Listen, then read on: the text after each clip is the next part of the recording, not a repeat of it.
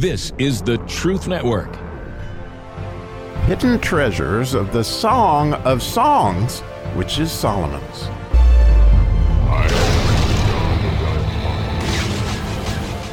There are verses of encouragement, and there's verses of encouragement in this verse today. Oh, wow, I feel like I could take on the world. Um, it is so spectacular, so amazing. And so we'll just jump in. We're in the Song of Solomon, the verse, um, chapter 3, and we are now at, at the verse Zayin. and boy, is it. Um, in so many amazing. So I'll just read it in English and we'll and we'll jump in. so behold, his bed, which is Solomon's, three score valiant men are about it, of the valiant of Israel. Of course, you can read Rashi on this, and they're talking about, you know, the allegory being that this is literally, you know, the, the Levites carrying the Ark of the Covenant through the desert, and I get that. Um, and they certainly point out that the word Solomon, as does Matthew Henry, that the word Solomon is used very sparingly within this book. But this is one of the times that it's mentioned, and when it's mentioned, of course, it's it's made reference to God, and in our view, in the church, it's a reference to Jesus Himself. So that gives us a lot of clues as why should we should be so encouraged by this verse. But it says, Behold his bed, which is Solomon's, which is saying this is Jesus' bed here. And I, you know, I you got to ponder that a minute. But Matthew Henry gives us some wisdom, wisdom, wisdom here. He says the bed of Jesus is your heart. that is where he rests. it really is. If you look in Ephesians 3, you know, come to me, all ye who are heavy laden, and I will give you rest. Well, were you resting? in the, his bed, which is your heart. I mean, that's the place where you meet with Jesus. That's where the tabernacle is. And that is, in fact, how spectacular is that? What we just described. Because in verse 6, when it says, Who is that that cometh out of the wilderness like a pillar of smoke, right? Perfumed with myrrh and frankincense and all powders of the merchant. That's your heart. That's the church. This is this is Solomon's bed. It's one and the same. I mean, how cool is that? This is where Jesus is going to hang out in his church's hearts.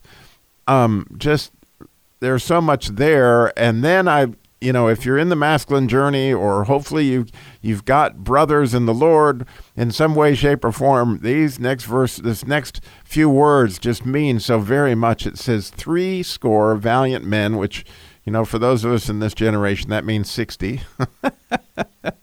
and 60 is a, you know, important number um, in a lot of different ways. They're valiant, and then they're valiant of Israel.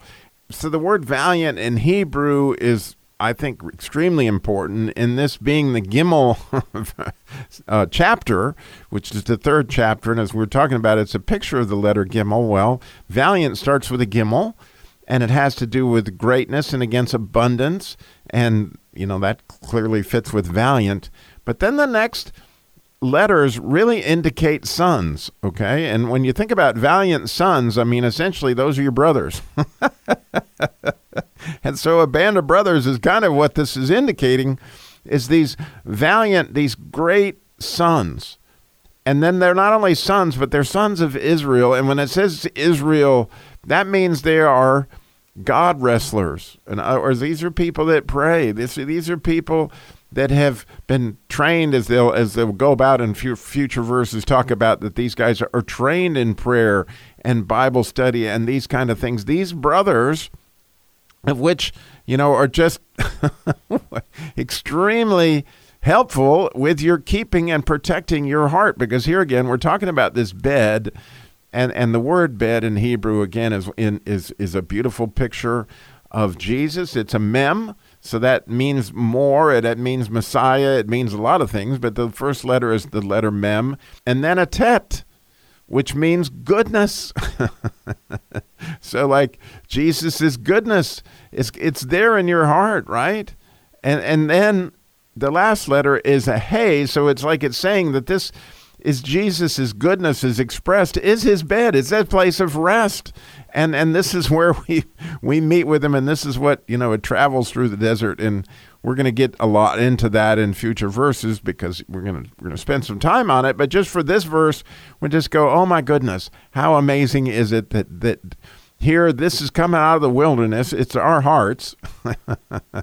And they are in fact jesus' bed and they are guarded by 60 valiant brothers. Now you may wonder where do these guys come from well, Jesus makes reference that there may be more than 60, okay?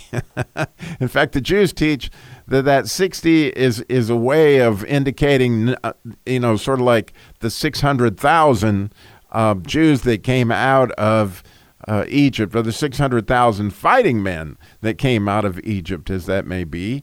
But in Jesus' case, you might remember in Mark chapter 10, you know, in and around verse 30, he talks about those who would leave – you know, fathers, mothers, sisters, brothers, lands, and wives and children, for your sake and my sake of the gospel, will not fail to receive in this life, in this time, right? A hundred or more mothers and sisters and brothers and lands and persecutions. Okay, so we're going to need them to be warriors.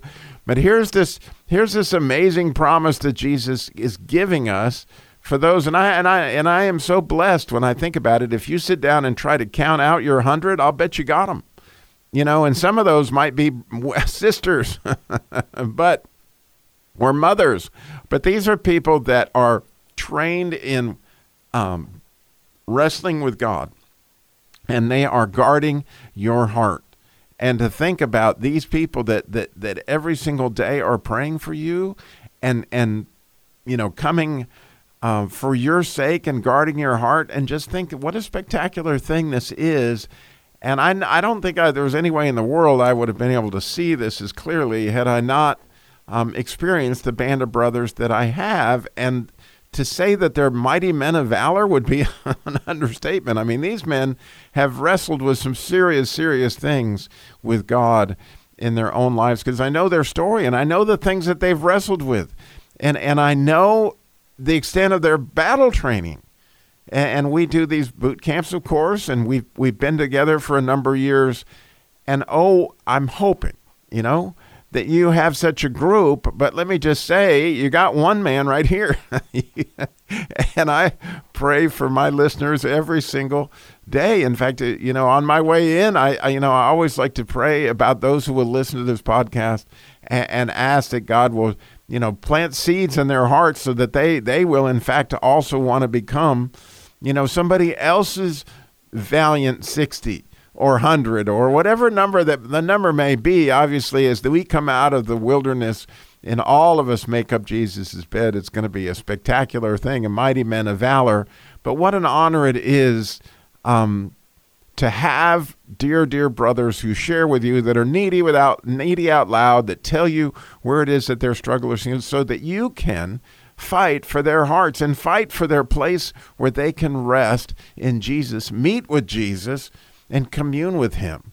And, and so I don't know about you, but this just as, as you sit there and really think about all the people that God has put in your life that are out there praying for you and for your heart and, again, we're going to get into this in more detail in the next coming verses, but just to see that I, and I honestly, until this morning, never really grasped all this concept is that my heart is Jesus's bed.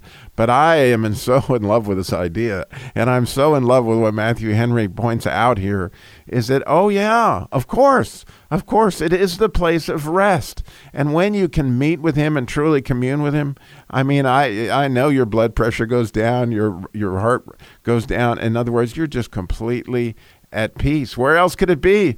But in your heart. I mean, how cool is that? And I'm so glad I got to share that with you this morning. I hope it encourages you. Oh man, I hope it encourages you. And thank you so much for the journey and a chance to pray for you because it's pretty cool to be somebody else's 60 or 100 or whatever, you know, Jesus gives us. Thank you for listening.